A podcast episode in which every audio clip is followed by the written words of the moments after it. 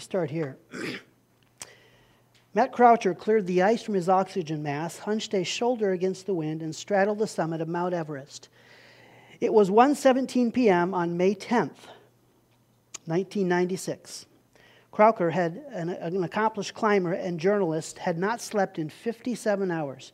He had not eaten much more than a bowl of ramen soup and a handful of peanut M&Ms in 3 days. Still, he had reached the top of the Earth's tallest peak, 29,028 feet.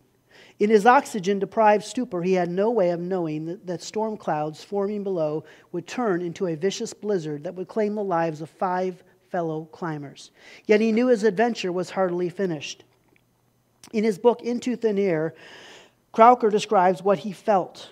Reaching the top of Everest is supposed to trigger a surge of intense elation against all odds.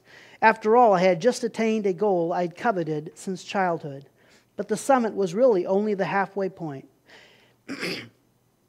Any impulse I might have felt towards self congratulation was extinguished by the overwhelming apprehension about the long, dangerous descent that lay ahead. When I read that story this week, I thought about today's message and the more of the story. I thought about Palm Sunday, and we can relate that story back, both, back to both Jesus and the disciples.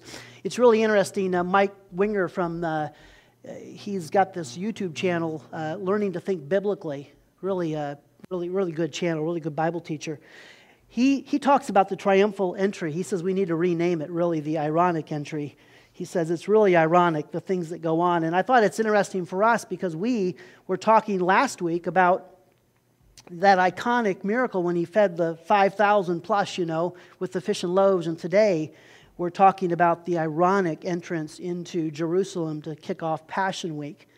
And I think of that story, and, and here's where the story kind of links up with. Um, the disciples. See, it would be easy for anyone climbing that mountain to get to the top and think, oh, I've done it. Woohoo! I've succeeded. And yet, there's a lot of danger in heading back down and getting back down safely. And in those conditions, and, and not having eaten in those many days and slept in those many days, pretty, uh, pretty, uh, uh, what's the word I want? A toilsome thing on your body to go through. And so I think about Jesus and I think about the disciples and I think about him entering Jerusalem on Passion Week here, uh, as Passion Week starts out. And the disciples think, what? Well, we've reached the summit of the mountain. we've arrived. This is what we've, the last two plus years of ministry with Jesus, this is what it's all about. And everybody's cheering, and we'll see this today that everybody thought, you know, here, here's that, that time has arrived. Jesus, though, he knows full well the destination is not just Jerusalem, the destination is Calvary. And what is the summit of Calvary? The cross. That's where he's heading. And uh, he also knows that he's not just going to the cross, he's going to descend from that cross, is he not? While he's on the cross, he's going to, going to actually descend into hell. He's going to descend into hell on the cross and take on all our sin, not, not literally, but figuratively takes on hell, takes on sin, takes all that was hanging on the cross. He's going to descend there. And uh, I love this verse here, uh, kind of there. The summit of Mount Calvary was the cross. But I love this verse. I love it when you find these verses and it's like, yeah, I've been teaching that. I just never saw that verse that kind of backed up what I've been kind of teaching. In fact, you can think about it this way that when Jesus said on the cross, it is finished, it was. Like it was done on the cross. When he said, It is finished, it, it was finished. And so the celebration could have ensued right there for all the disciples, right? They could have celebrated right then. But they, yeah, they didn't celebrate for another three days. And even then, it was kind of like, well, what are we celebrating here? What, what happened? And that's all getting into next week, right? But here's the great verse over there in 1 Peter 3.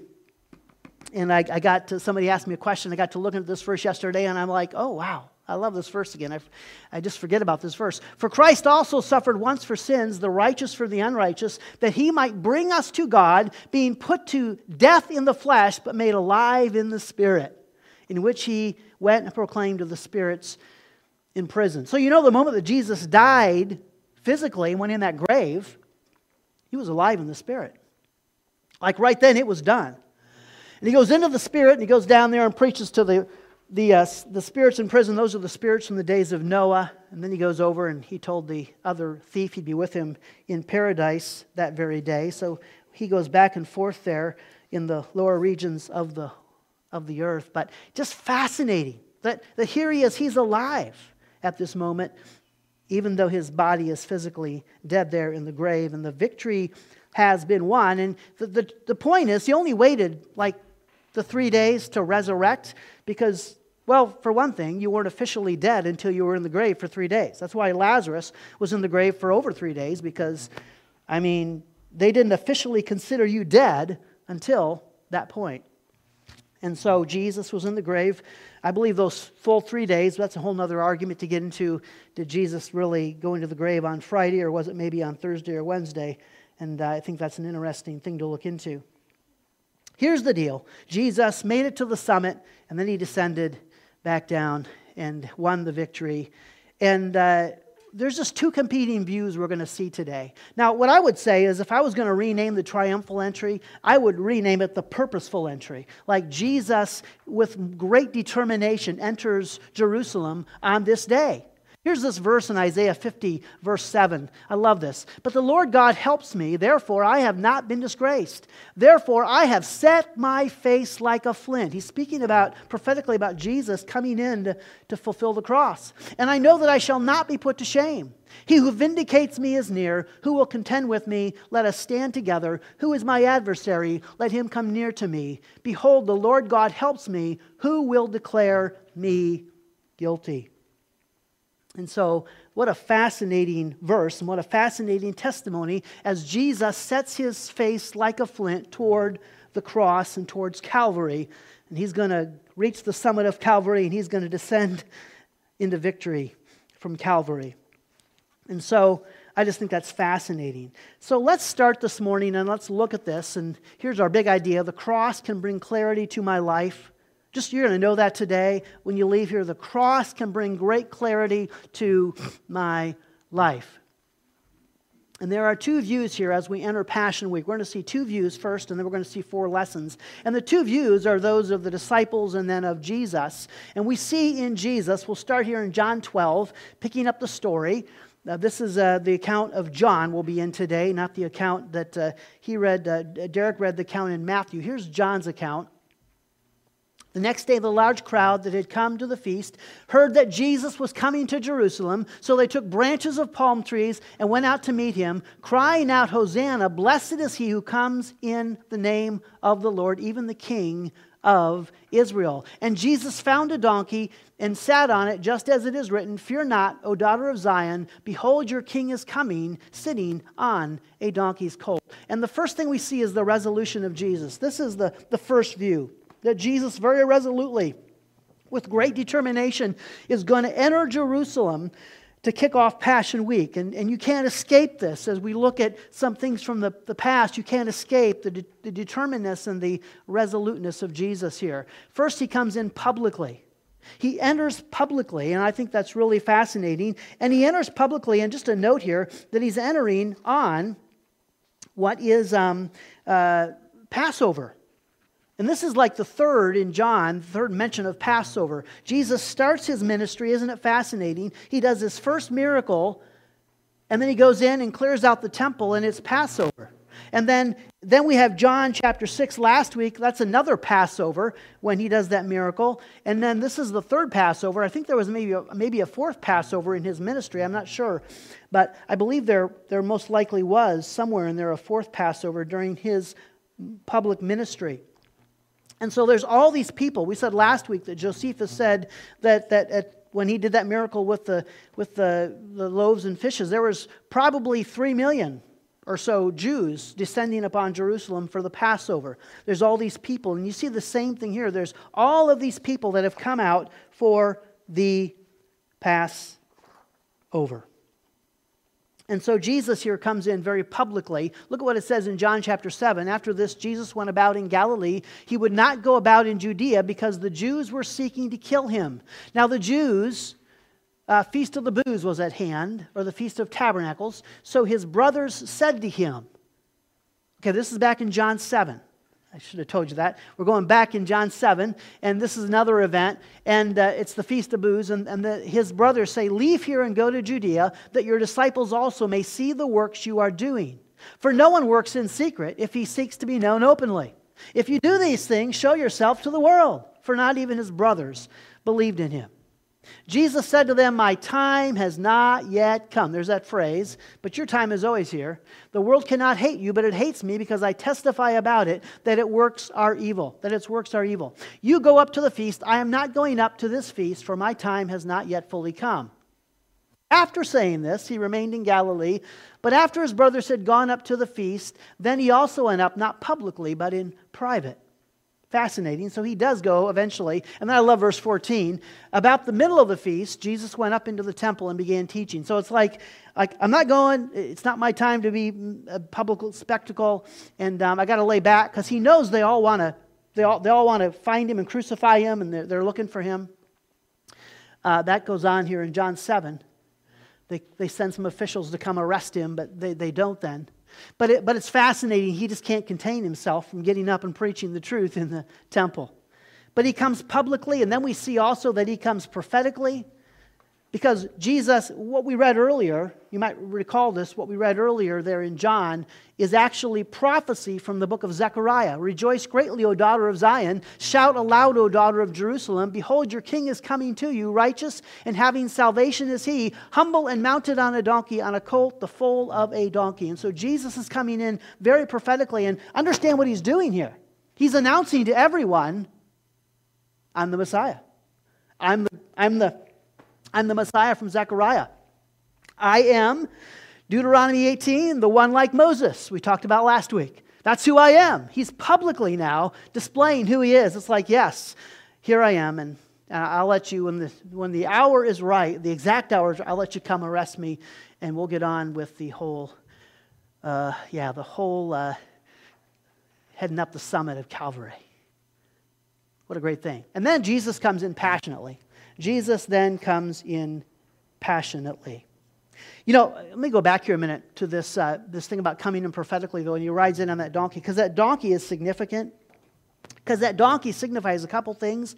Like the reason he rode a donkey is because usually if you were heading into war, you would ride a horse. But he was riding in on a donkey, and if a king rode in on a donkey, that symbolized peace. So Jesus comes in peace. Isn't that, isn't that amazing? He comes in peace, knowing what's going to happen to him, but he comes in peace. And I think that is so fascinating. The donkey also, at the same time, communi- communicates humility because it was what the commoner would ride. So Jesus comes in peace and he comes in humility here in a very prophetic fashion, riding this donkey.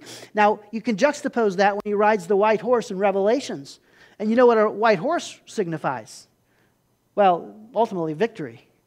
I think that's really fascinating to stop and think about this that Jesus, here he is, he's the ultimate victor. But he rides into this spiritual battle on a peaceful, humble donkey. And he wins the ultimate war by laying down his life. there's not a lesson tucked away in there for you and I, I don't know, but I think there is.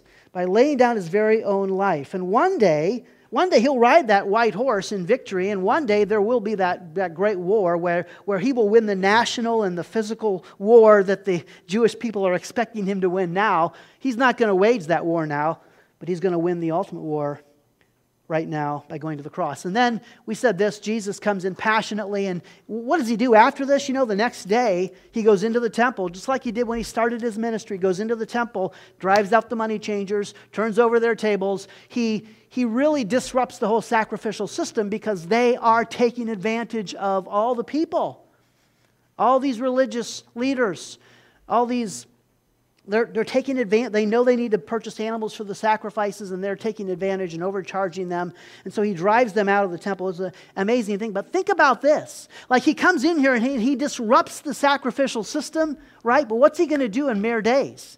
He's going to come along, he's going to end the sacrificial system. Like it's going to be done. Like there will, won't be any more need to bring those animals and sacrifice them after Christ makes his summit up, up to Calvary and descends into um, death and sin and hell and all of that and comes out the victor. Pretty, pretty, pretty, pretty amazing. I think that is pretty awesome. So, Again, today's big idea the cross can bring clarity to my life, and it brought clarity to Christ. And he enters with his face set like flint on the cross. The cross gives great clarity to what his mission is and what he's going to do. And he knows now his hour has come and it is time to do it. And it is so beautifully illustrated then that Jesus, in knowing the purpose for his life, namely the cross, for him it brought great clarity to his life, each step being a step of resolve. Now we can contrast this with the disciples, right? Because the disciples, what do they not see? They don't see the cross. Like, no, they don't. Like, hey, we're at the top of the mountain. We've made it. And uh, woohoo, this is great. So we read over in John 12, 16. His disciples did not understand these things at first, but when Jesus was glorified, then they remembered that these things had been written about him and had been done to him. What are they, what are they talking about there? Well, he's talking here about the resurrection. Well, first, the confusion of the disciples. This shows their confusion. They don't understand these things, they're confused about these things. As things unfold over Passion Week, as he's arrested and put on the cross, they're like totally confused. Like, we came in here in great fanfare and everybody was cheering you, and you rode the donkey in just like Zechariah, and you're, you're the one like Moses, and yeah, where's the deliverance? Like, what just happened? And so here's what we see is that the disciples wouldn't understand this until after the resurrection. Like they're not going to fully understand all that took place until after the resurrection. Think how tough that would be. And sometimes we're in that boat. There's things we don't understand until a certain time, until God shows us a certain thing. Like we're so confused, like, Lord, I don't understand what you're doing here. This don't make any sense. And then finally, he puts the last piece of the puzzle in that little part of the of, of the big picture, and we're like, oh, wow, that was pretty.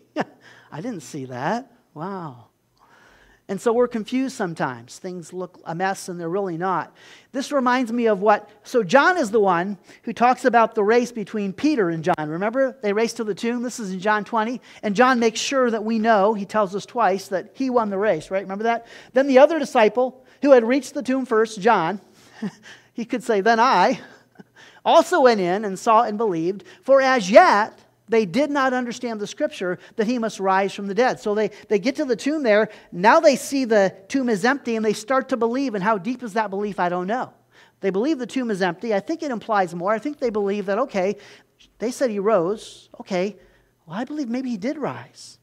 But they, they're still a little foggy on it, but they're starting, there's, there's things rattling around in their head. It's like, well, he did say something about this and something about this and something about this. And, and it's starting to come to them, but they just aren't sure. And again, this can come in waves.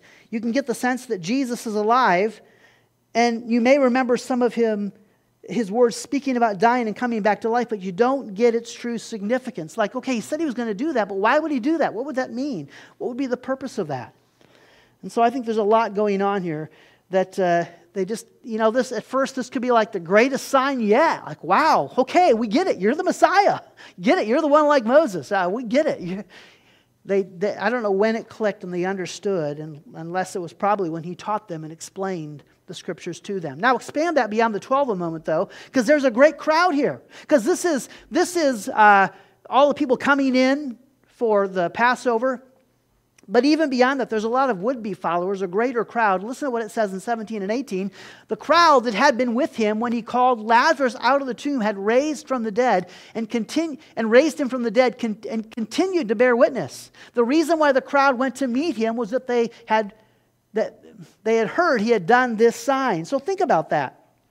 There's a whole group of people now that because he raised Lazarus from the dead, well, this grew Jesus quite a following. And you know, it's funny, in times past, Jesus kind of squashed this. Like, you know, he wouldn't embrace this necessarily.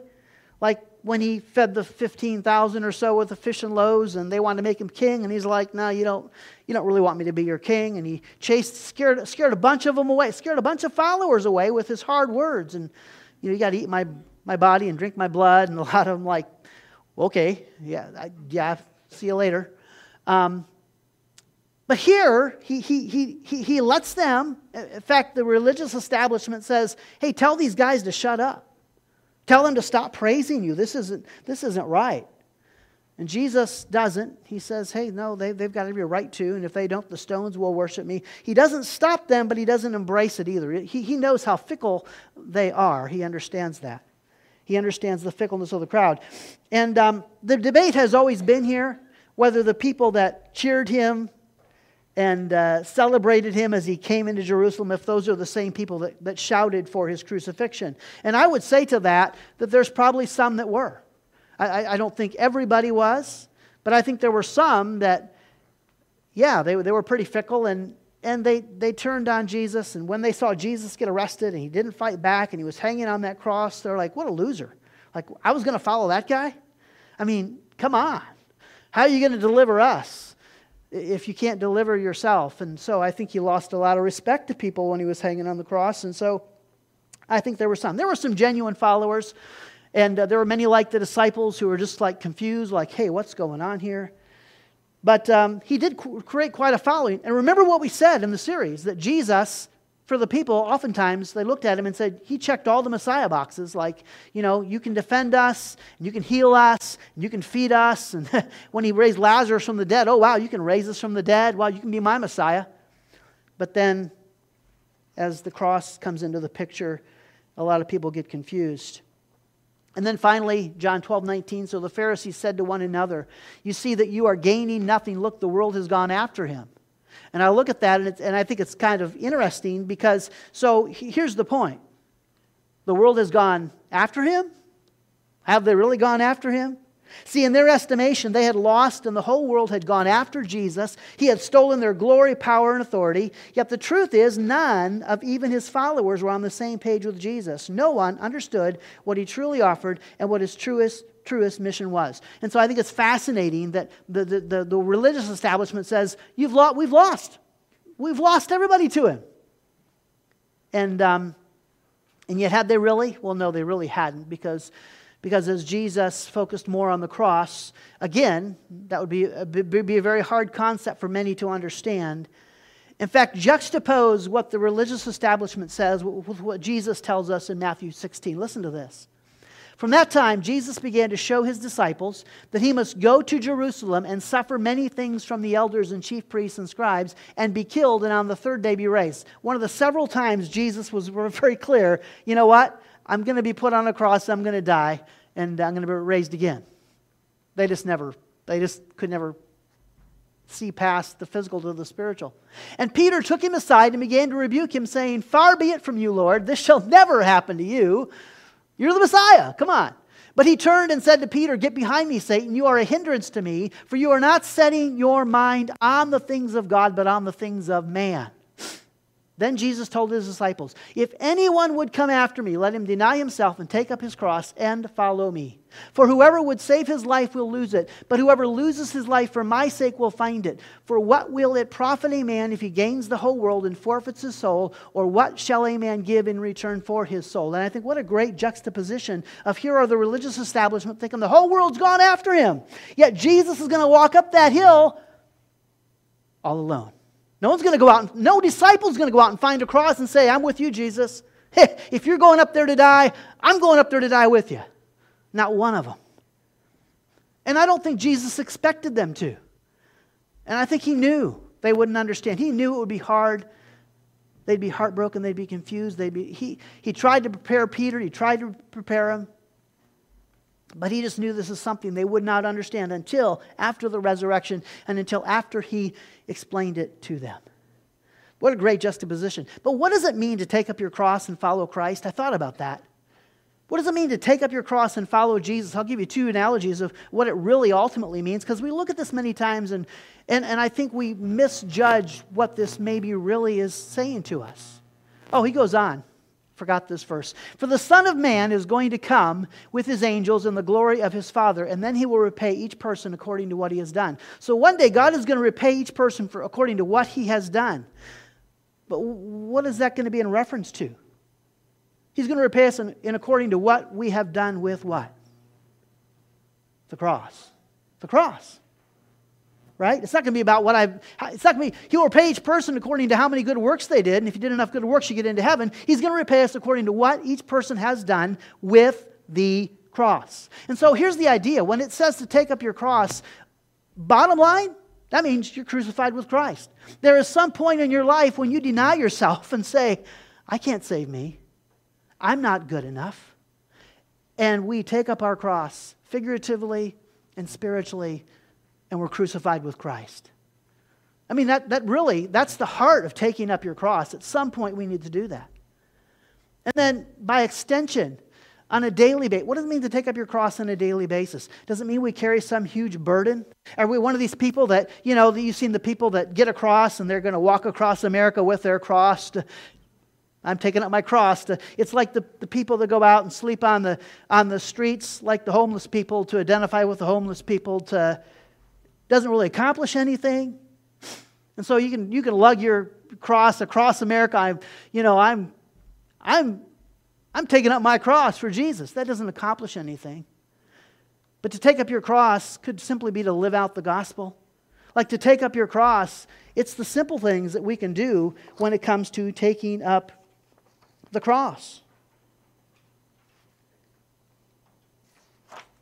Where did I put that at? I got too far ahead of myself.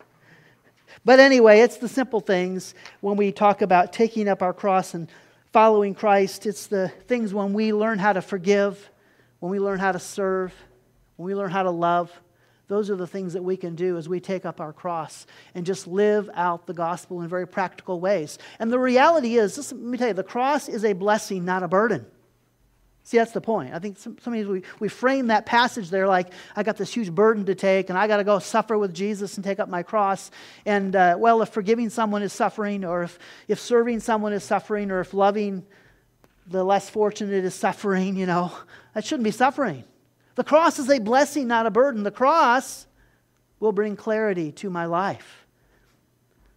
And we just need to kind of. The reason we don't often look at that verse in that sense is we don't look at through the gospel. We don't look at it through the gospel of, of the, the death and resurrection and say, now I'm going to go. I'm going to take up my cross. I'm going to be crucified with Christ. And I'm going to live out the gospel every day all around me. And sometimes that might be, be persecution and suffering because the reality is, to the world at large, the cross is both um, foolish and offensive. Those are the two words that really how the world looks at the cross the cross is foolish and it's offensive. And by extension, those who embrace the cross are fools and offending. So, yeah, I mean, taking up the cross sometimes might bring you a little persecution and hardship in the world, but ultimately the cross is never a burden, it is a blessing. So, discover the more of this. Let's get to the more of the story then. We're not going to cover all 30 of these verses here, so don't worry. But verses 20 through 50 John goes on here and starts to give us some of the insights of the more of the story here. And look what he says in verse 20. Now, among those who went up to worship at the feast were some Greeks. So these came to Philip, who were from Bethsaida in Galilee, and asked him, Sir, we wish to see Jesus. Philip went and told Andrew. Andrew and Philip went and told Jesus. And Jesus answered them, The hour has come for the Son of Man to be glorified. And just find it fascinating. I don't know the significance here, but it seems for some reason, John points out that there's a couple of Gentiles that come along and want to have a word with Jesus. Either they were converts to the Jewish faith, either they were Gentiles who just worshiped, you know, Yahweh, worshiped Yeshua, maybe. Uh, it could be uh, it could be they were on a spiritual journey and they had questions for him. Whatever the case, Jesus does never engages these two men. He talks to Philip and Andrew and he says, You know, I don't have time to talk to them. My hour has come. My time is now. And I think that's really fascinating. And it could be that when these Gentiles came to him as they did and sought him out, it could be the sign that, okay, now your, your message has reached beyond the Jews to the Gentile people. That's a theory out there. And now your, your hour has come. That's a sign from the Lord. Now your hour has come. Even the Gentiles are seeking and asking questions.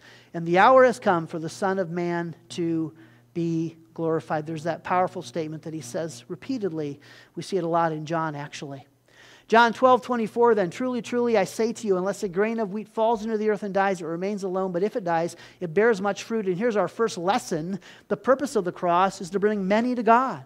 The purpose of the cross then is to bring many to God. And what the disciples don't see and why they're so confused and why they don't, don't have any clarity, they don't see the cross, but Jesus does. And he knows the cross is intended to bring many to God. Many are going to come to God through the cross. Again, the disciples believe they've reached the summit. Jesus knows they have not reached the summit. His destination is Calvary, and the summit of Calvary is the cross, where he will offer his life as a sacrifice for all, and many will come to God. That seed, his life, as it is, as it is buried and put in the ground and, and dies, can bring many to God. You know what I thought was fascinating about that phrase, though, if I go back there? He says, um, the grain of wheat that falls into the earth and dies, it remains alone. I thought that was interesting that he would point that out because we know that the Trinity has each other there in beautiful commun- communion the Father, Son, and Spirit. And we know that the Trinity has all the angels. But there is something about you and I created in the image of God. And is there some way in which God is alone without us? That He created us to have a relationship with us and He would remain alone. But if He dies, He'll bear much fruit and his family can grow and grow in great numbers. And the purpose of the cross then is to bring many to God. And what we see here is that the purpose of Jesus' death is to bring us life. The purpose of his death is to bring us life so that we can have life. And verse, in fact, jump ahead to verse 32. Here's this verse, well-known verse. We probably might recognize this. And I, Jesus says, when I am lifted from the earth, will draw all people to myself. All people? What's all people there? Well, all people does it's not universalism. It's not that everybody's going to get saved. All people is people of every nation. Like all people, Jews and Gentiles, rich and poor, male and female, the prince and the pauper, the bond and the free, everybody. I'll draw all peoples to myself. All peoples can be saved through the cross as I lay down my life all peoples of every single nation. Now, what Jesus does is goes on and applies this lesson to you and me. This lesson of, of dying, and then, you know, you can produce much fruit. Here's what he says Whoever loves his life loses it, and whoever hates his life in this world will keep it for eternal life. If anyone serves me, he must follow me, and where I am, there will my servant be also. If anyone serves me, the Father will honor him. And whoever hates his life in this world will keep it for eternal life. If you are crucified with Christ, if you die with Christ, you, you gain eternal life. And the reality is, think about this there is an eternal significance in the cross. There is an eternal significance in the cross. If you lay down your life, if you'll seek the eternal things, there is an eternal significance found in the cross. Jesus found it with his life, you can find it with yours if you're just crucified with him. And again, the cross can bring clarity to my life. And, and if we see the cross, oh, great things can happen. If we don't see the cross, we'll just stumble through life and our life will be meaningless. John 12, he goes on. Look at verse 12, 27. Now is my soul troubled, and what shall I say? Father, save me from this hour. but for this purpose I have come to this hour. Father, glorify your name. Then a voice came from heaven. I have glorified it, and I will glorify it again. Oh. The crowd that stood there and heard it said that it, it had thundered. Others said, An angel has spoken to him. Jesus answered, The voice has come for your sake, not mine. Now is the judgment of this world. Now will the ruler of this world be cast out. And I, when I am lifted up from the earth, will draw all peoples to myself. Lesson two is the purpose of the cross is to bring glory to God. It's to bring many to God, but it's to bring glory to God. And he makes this point here very, very clearly. Jesus is focused on the cross, and he says it very clearly Father, glorify your name. And he says, I have glorified it, and I will glorify it again. And you'll be glorified in the process. There's a lot of glory going around, a lot of glory coming out of the cross, which is an irony because the world thinks the cross is foolish and offensive and uh, pretty ugly. And God says, no, there's a lot of glory wrapped up in the cross. And so Jesus has this great clarity as he focuses on the cross, and it takes out all the distractions and all the objections he might hear. Verse 32, though, remember this, this verse in 32. Um, when he says this, and I, when I am lifted up from the earth, will draw all people to myself. There's something really fascinating in here. It's that word lifted, when I am lifted up. It has a dual meaning. And I'll, I'll give you the dual meaning here. This is uh, some commentary from the, the Enduring Word that will help explain it. David Guzik writes the Enduring Word commentary. He says, When I am lifted up from the earth, The verb used for lifted has a deliberate double meaning. It means both a literal elevation, as in being raised up on a cross, and exaltation, being raised in rank or honor. Jesus promised that when he was lifted, elevated, exalted on the cross, he would draw all peoples to himself. Same commentary. Here's, here's quoting Dodds, another commentator. Um, he says, uh, In lifted, therefore, Although the direct references to his elevation on the cross, there is a subsuggestion of being elevated to a throne. It was the cross which was to become his throne, and by which he was to draw all men to him as his disciples. Isn't that awesome? Isn't that just so, so powerfully amazing? And so, lifted up has a dual meaning. It means to be raised on a cross, and it means to be exalted on a throne. And when he is raised on a cross and exalted on a throne, overall, as the great servant king, as the king of kings.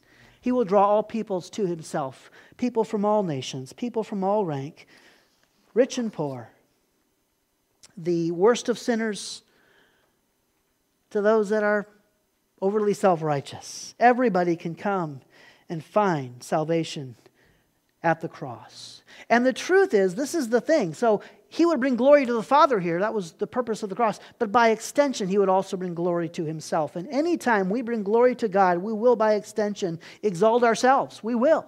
Not in a prideful, humanly way, but if we glorify God, we're going to bring glory back upon ourselves. James 4.10 says that, uh, Humble yourselves, therefore, before the Lord, and he will exalt you. And just know this in my holy humiliation, I will be exalted. That is a very true reality.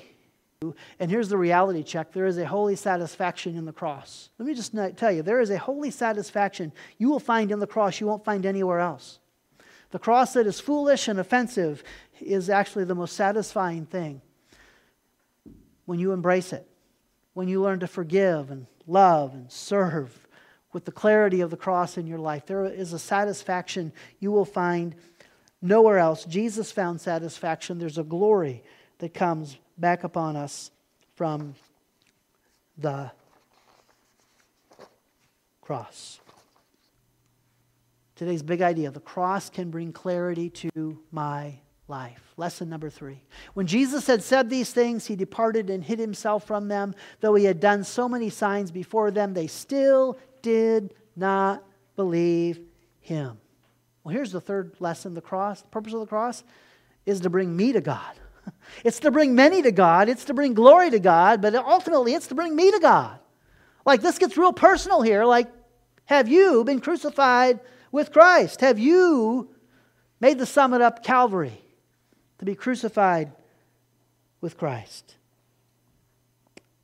See, this doesn't just speak to the many, it speaks to me. And he says that there in those verses again. They, they had seen so many signs, and they still did not believe in him. Do we believe in him? And I think when you think of the reference of signs, I think the cross was his greatest sign. I mean, okay, the resurrection will be maybe greater, but the cross was in itself an incredible sign. The way he hung on that cross and humbly willingly gave up his life for us. I thought about thinking about some of the different people of how when they watched Christ on the cross, when they when they watched this week unfold, how they would respond. There were the blind. Down in verse 40, he said, He has blinded their eyes and hardened their heart lest they see with their eyes and understand with their heart and turn and I would heal them. We, we heard this, he said this about when he taught in parables. The cross is like the parables. Like Jesus dis- defined this and blinded their eyes in such a way that if they didn't see the cross spiritually, they wouldn't understand it. And there were some people that he didn't, he, he knew their hearts weren't right, and so he did not let them understand what was going on. And so there were those that watched this unfold and they were just blind. And they were filled with anger and and they thought the cross again was foolish and offensive.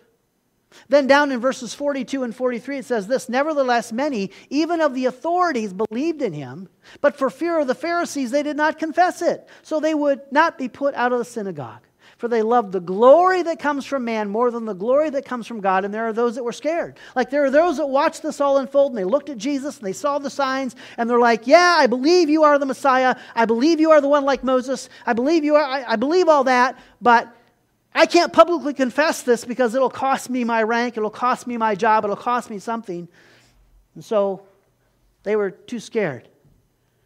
And then there were those that were moved. I thought about the, the Roman centurion, right? He watches Jesus die on the cross, and what does he say at the end? He says, Wow, we have just killed the Son of God.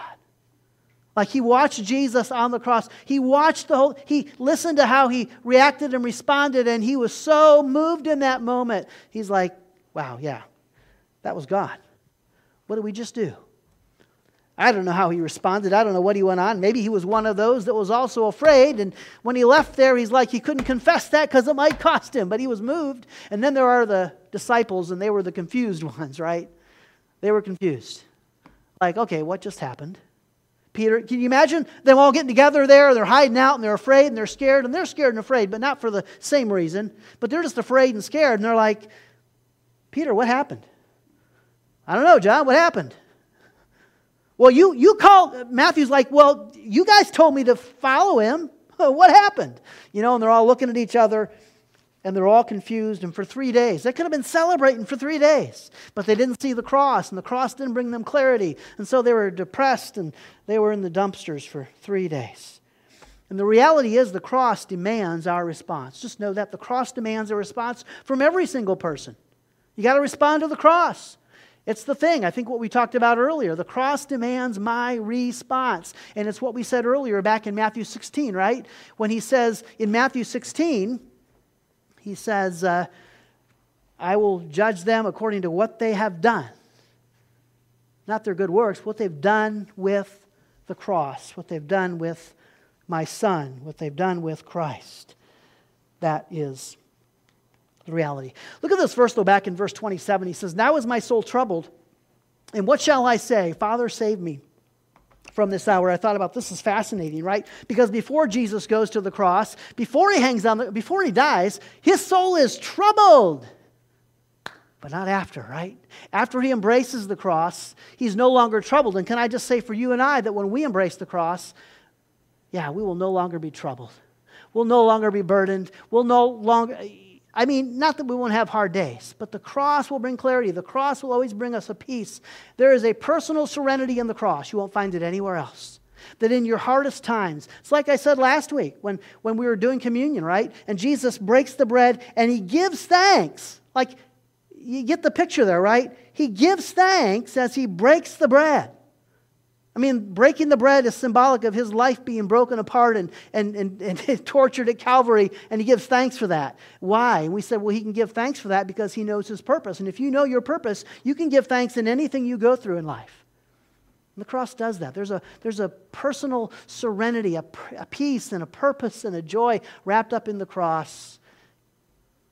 Before the cross, Christ was troubled in his soul, but he embraced it. And because he embraced the cross, if we're crucified with Christ, we'll find that personal serenity as well. And then finally, one last lesson. Look down to verse 46 and 47. I have come into the world as light, so that whoever believes in me may not remain in darkness. If anyone hears my words and does not keep them, I do not judge him, for I did not come to judge the world, but to save the world. And the purpose of the cross is to bring clarity to the gospel. The purpose of the cross is to bring clarity to the good news. There is a good news, and the cross makes the, the good news the good news and brings great clarity to the gospel. Just think about if the gospel was something else. Think about when the gospel was the law. Well, you'd always say, Well, I hope I kept that law right. In fact, what did, the, what did the religious establishment do? They said, Well, what does it mean? We can't work on Saturday. And so they would try to figure out what it meant to not work on Saturday. Not a lot of clarity there at times. A lot of heart involved in that. But the reality is the, the purpose of the cross is to bring clarity to the gospel. Think about this the light versus the darkness brings clarity. And Jesus says that. Doesn't he say that in there? What, what does he say again? I have come into the world as light so that whoever believes in me may not remain in darkness. There's clarity for you.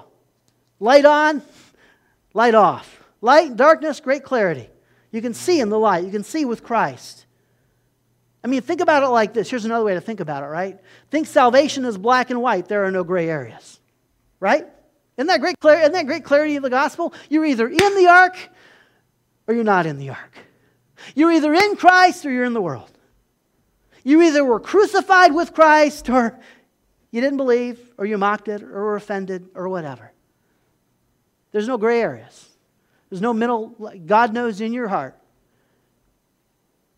when you believed, when you received, when you were crucified. Yeah, there's that verse again. For the Son of Man is going to come with his angels in the glory of his Father, and then he will repay each person according to what he has done with the cross, with his Son, with Christ.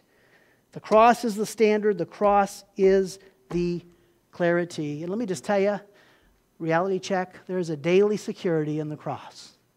That kind of clarity gives you incredible security, does it not? Like, like I, hey, I'm in the ark, and that door ain't opening until I get to glory. There is incredible security. I might blow it, I might mess up, I might commit any kind of sin. It's okay. I'm in Christ. He's got me. And the cross can bring incredible clarity to my life. What do we see today then?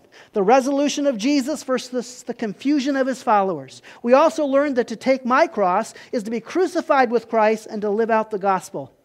We then learned that the purpose of the cross is to bring many to God, and there's an eternal significance in that, in the cross. It is to bring glory to God, and there is a holy satisfaction in the cross. It is to bring me to God. There's a personal serenity in the cross, and it is to bring clarity to the gospel, and there is a daily security in the cross. Let me leave you with this last story and a comment.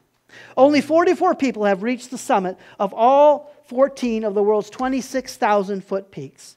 According to the record books, or maybe no one has. Let me say that again. Only 44 people have reached the summit of all 14 of the world's 26,000 foot peaks, according to the record books. Or maybe no one has. The difference rides on a timeless question getting a fresh look what is a summit? Ed Viesturs believes he knows. He is one of the 44, the only American on the list. In 1993, climbing alone and without supplemental oxygen or ropes, he reached the central summit of Shing Pangama. okay? Shisha Pangama. I should have practiced that word a little more. The world's 14th highest mountain. Most climbers turn around there, calling it good enough. Before him was a narrow spine of about 300 feet, a knife edged of snow with drops to oblivion on both sides. At its end was the mountain's true summit, a few feet higher in elevation than where he stood. Too dangerous, Ed told himself. He retreated but then he said, I was one of those guys where if the last nail in the deck hasn't been hammered in, it's not done. Eight years later, Ed climbed within reach of Shingshapama's summit again. With a leg on each side of the narrow mountain spine, he shimmied across it. He touched the highest point and scooted back to relative safely. There is a summit, and then there is everything below it. Can, can close ever be good enough? By asking a simple sounding question, what is the summit? The researchers are raising doubts about past accomplishments and raising standards for future ones. Ebert Jurgalaski has spent 40 years chronicling the ascents of the 26,000 foot peaks. And now he has some jarring news. It is possible that no one has ever been on the true summit of all 14 of those peaks. Some stopped on the central summit, not daring to straddle the ridge the way Viesturs did. Some turned around at a popular selfie talking uh, spot without scaling the precarious ridge hidden just beyond it. Climber and author David Roberts said the summit does matter. Why? Why does it matter? Because it's the whole point of mountaineering. It's the goal that defies an ascent. Australian explorer Damien Gildea said, People are stopping short because it's too hard. And I say that's not really a good excuse for a climber. Let me just give you this commentary. There is one summit that is absolutely beyond our reach. There is one summit that no one could ever climb to, and that is the summit of Mount Calvary. And for us in Christ, the amazing news, and yes, it is, it is not just good news, it is amazing news. The amazing news is that anytime we fail in life, anytime we miss the mark, anytime we don't reach the summit as we should, anytime we fall to sin and say our marriage, our attitude, our thoughts, our reactions, our motives, our words, our jobs, anytime we come up short of perfection in any area, thankfully, because Christ has reached his summit, it is okay if I miss mine. And yet, at the same time, because Christ reached the summit of Calvary for me, He is now willing and able to help me reach mine. His cross can give me the clarity that I need to walk confidently, serve joyfully, forgive generously, and love sacrificially. Father God, thank you, thank you, thank you that you went up Mount Calvary. Thank you for the, the, the, the, clarity of the cross that drove you through Passion Week. That you didn't get hung up on all the praise of the people, but you understood you wanted the praise of the Father. You wanted the glory of the Father. And you went to the top of Calvary and descended into sin and death and hell. And then you came out victorious. And we're going to celebrate that next week, aren't we? We're going to celebrate that next Sunday. And God, give us a great week. Remind us remind us of the, the cross that can bring clarity to our life. In Jesus' name, and everyone said, Amen.